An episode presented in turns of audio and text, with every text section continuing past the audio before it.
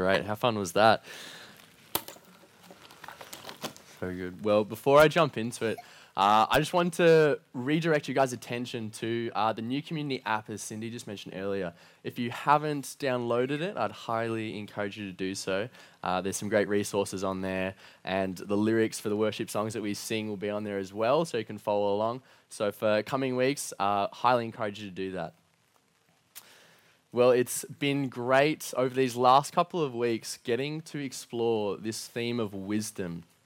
We've had Tim and Peter share with us. Tim kicking it off, talking with us about the fear of God and what that means, and how uh, pursuing wisdom begins with developing a fear of God.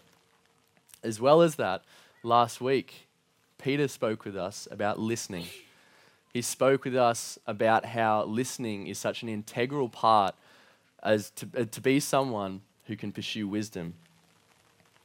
Well, today I'm going to be speaking on using words with wisdom. Thankfully, Proverbs has a bit to say on this, so I'm looking forward to digging into that a bit more with you soon. Now, about six months or so ago, I was talking with a friend of mine who had recently gotten a new job in the corporate world. He told me how there was something that he'd noticed as he'd begun this job.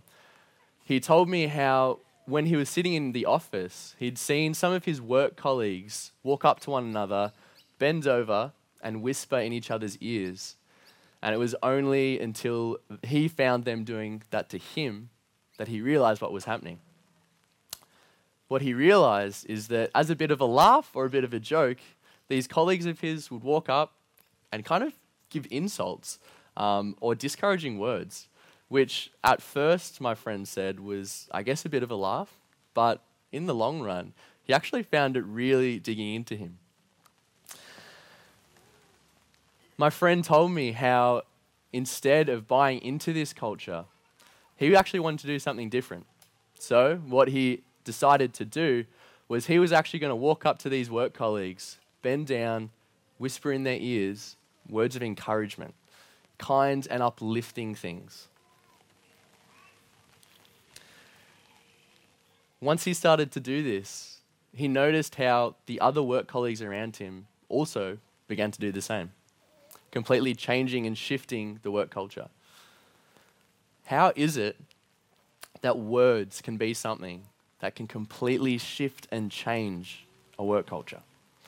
Well, I would suggest that it's because words have the ability and have the power to both build up and also tear down. Listening communicates value to other people. Proverbs 18, verse 2, tells us that a fool takes no pleasure in understanding, but only in expressing their opinion. Proverbs 18:13 tells us that if one gives an answer before they hear or listen, it is to their folly and shame. True godly wisdom is only possible if we choose to be people uh, that listen first, that means listening goes before or precedes speaking. And therefore, if we are to uh, speak without listening or thinking, it's going to be very difficult for us to be people that can communicate to other people that we value them.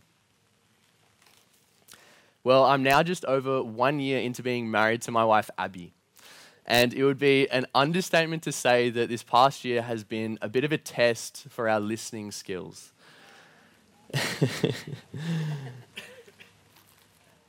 I guess after a year's experience, you could probably say that we're experts by now. no, but one thing that I no doubt Abby can attest to is the fact that at times I can tend to butt in and to respond to her before she's even finished speaking. Now, I don't know if there's anyone else out there that can relate to that. But this is often because at times I've grown pretty impatient and I can assume that I know what she's about to say. Just the other day, I was talking with Abby and she was telling me about a potential uh, birthday gift that she was hoping to get. She'd mentioned how she'd loved the idea of having a big desk in our home office for her to be able to put her new sewing machine on to use. Well, it hadn't been about more than five seconds or so that I responded with, We've got a trestle table in the garage. Why don't we just pull that out? Um, half cutting her off. Now, as you can guess, Abby wasn't too impressed. well, can I just say that this is definitely not the best way to go about a relationship and is definitely not what is the wisest thing for Abby or I. Instead of assuming or preempting, choosing to pause, to wait, and as Peter mentioned last week, using a, a, communication loop, which means checking what you've heard with the other person and then responding, is definitely a more helpful approach. One other thing that I was reminded of when it comes to this topic of listening was this commonly used Salvation Army phrase. Now, prior to working at New Community as the youth coordinator, I called the Salvation Army Camberwell home. It was in 2018 where I was going away on a three month trip to Hawaii with the Salvation Army that we had these t shirts that we wore. And on those t shirts was the phrase, hearts to God and hands to man, or hands to people. Well, I thought that this phrase on these t shirts so perfectly captured this idea of both listening to God and also listening to others, as well as being able to serve them. It is through orienting our hearts and our ears towards God that He will take our eyes off ourselves and instead direct them towards others. By listening, we communicate value. Secondly, we should allow for the gap in our conversations. Being wise with words starts with listening to others and God, which communicates to them that they are valuable. And as we have talked about in the year just been, learning to stop, to breathe, and allow for the gap is so important because we can tend to fill that gap with our first instinct, which can often lead to messing things up. Proverbs 25 28 says, a person without self control is like a city with broken down walls. I'm going to read that one again. A person without self control is like a city with broken down walls. In a wallless city, there is nothing to protect people from coming in or going out. No walls means no filter the city without walls is vulnerable to attack. The gap is the filter or the barrier that can protect us from harmful interactions and words. I wonder if you've ever come across someone who speaks as if they're a wallless city. They tend to hurt people by what they say or just blurt out the first response that comes to mind. Proverbs 13:3 says, "Those who control their tongue will have a long life. Opening your mouth can ruin everything. Being people who can allow for the gap in our conversations with others is something that requires a whole lot of self control. And that doesn't always come naturally. Well, it was about a month or so ago on Christmas Eve that I was driving down past Eastland. And as I sat on the corner of Warrandyte Road and Maroondah Highway, uh, in my car, I looked up to the electronic billboard that they had on the side of Eastland. And one thing stood out to me. I noticed an advertisement that they had. It was from Myer and it read, Stuff the stockings, stuff the turkey, and stuff the self control. Now, as you can probably guess, I was pretty shocked when I read that. Um, I was pretty taken aback, and it made me think to myself, is that how I want to be known? Do I want to be known as someone who stuffs the self control? I would assume that Abby wouldn't appreciate that. I assume that lots of other people in my life also wouldn't find that helpful. If I was to bite back or respond with the first wanton desire that, that comes my way.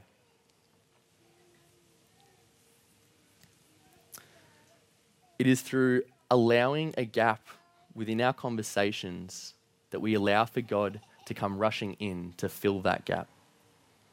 again, it takes me back to that saying hearts to God and hands to people.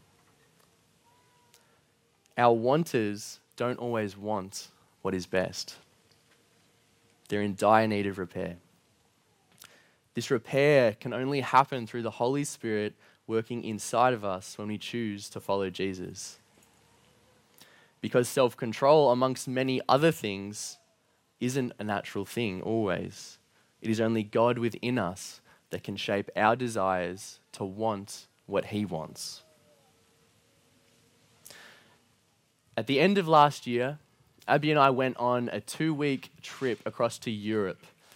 We headed over to London and uh, coincidentally timed it for the, uh, the Queen's funeral, which was quite an eventful time to be over there. Uh, I've never seen the streets so packed or busy, and the amount of lines that there were was insane. But one of the main things that stood out to me in our time over there was one of the iconic English announcements that comes on as you head into the London Underground train station. Now, I don't know if any of you have heard this before, but I've got Ali here who is going to do us a demonstration of what this announcement is. When boarding the train, please mind the gap. Excellent. That so authentic. Um, I love that. It's great. we'll give her a clap.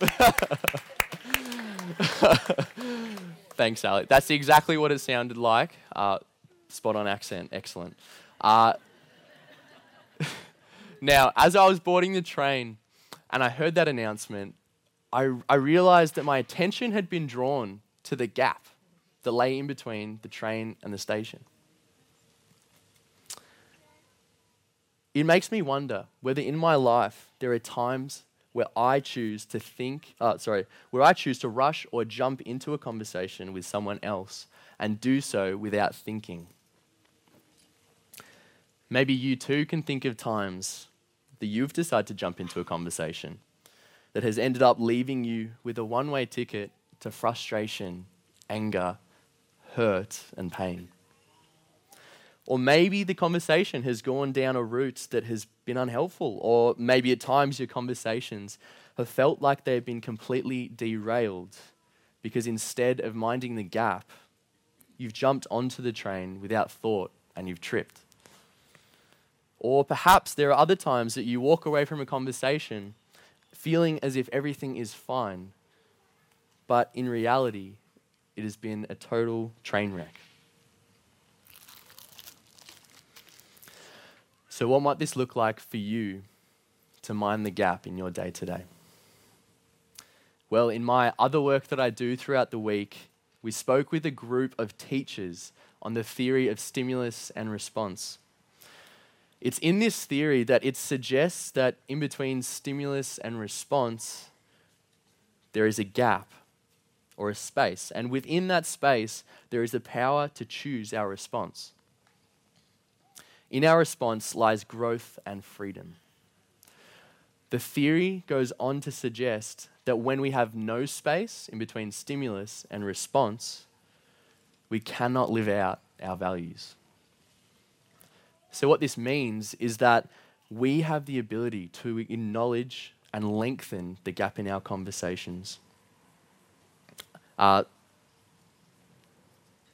yes. Uh, there may be numerous ways that we might be able to acknowledge and lengthen that gap in our conversations. But here are just a few to start you off. Number one,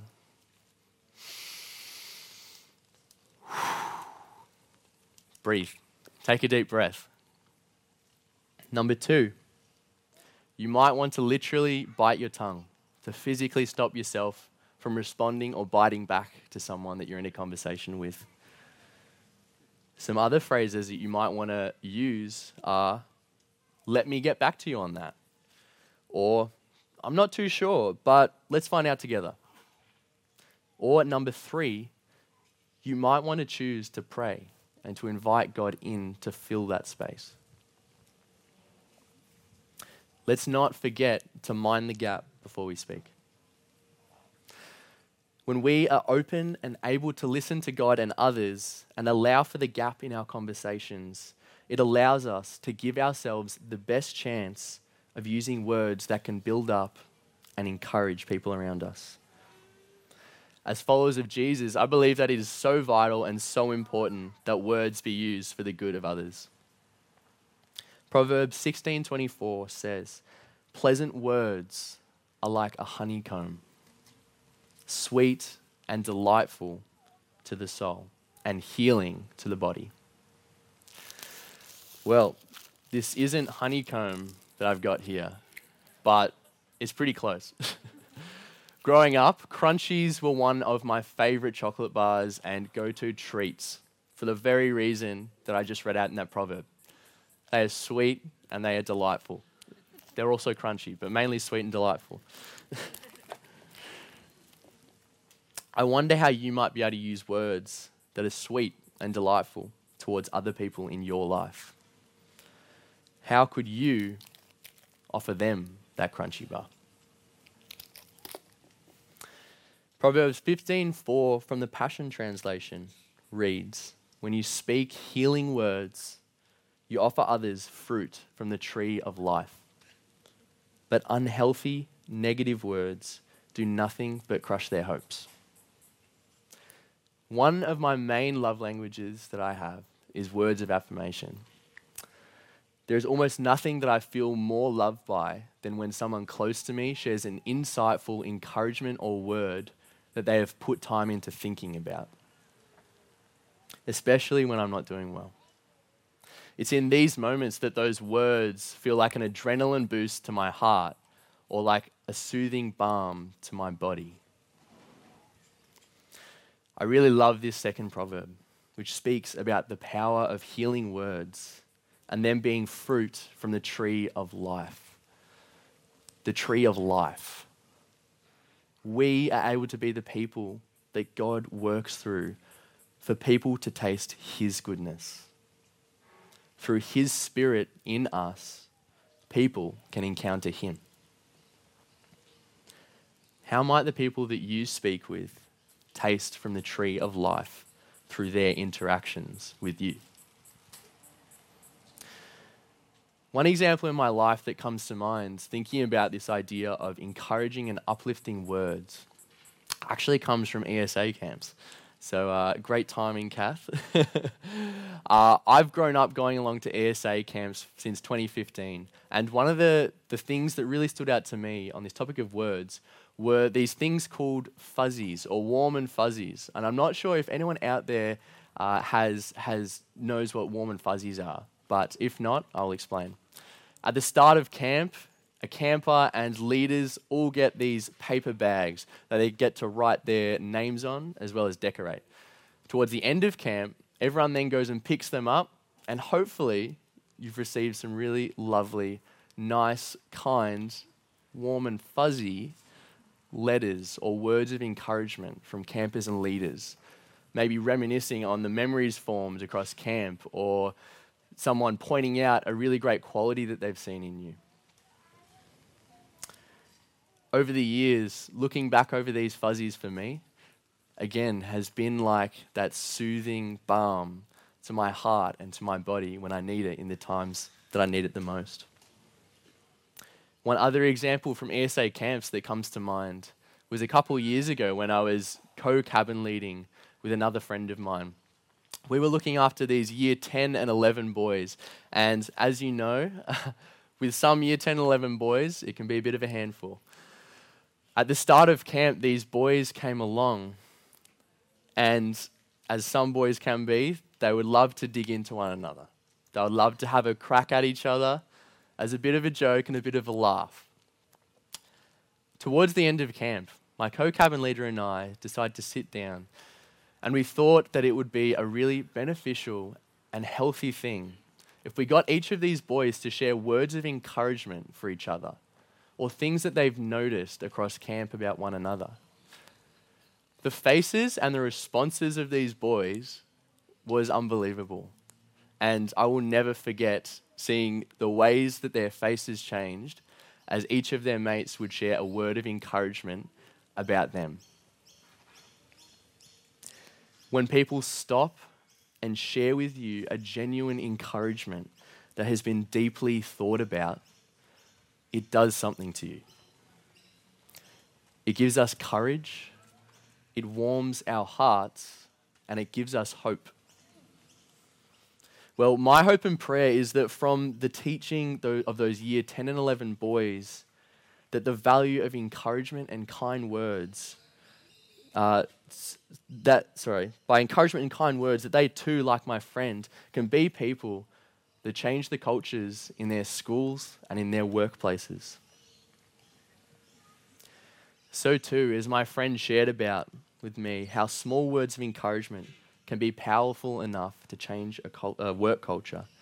Today, as I finish, I want to challenge you too to be someone who is a culture changer. Someone who can use words to lift others up and invite them to taste the goodness and the sweetness that is God speaking through you. Encouragement is contagious. One last thought to end. When we share with people words that encourage, are pleasant and kind, it gives us a glimpse into the way that God sees us. The very words that we use can be bridges for people to step into the life giving decision of living a life with Jesus. I want to invite Craig and Cindy to come up and start playing some music. Thanks, guys.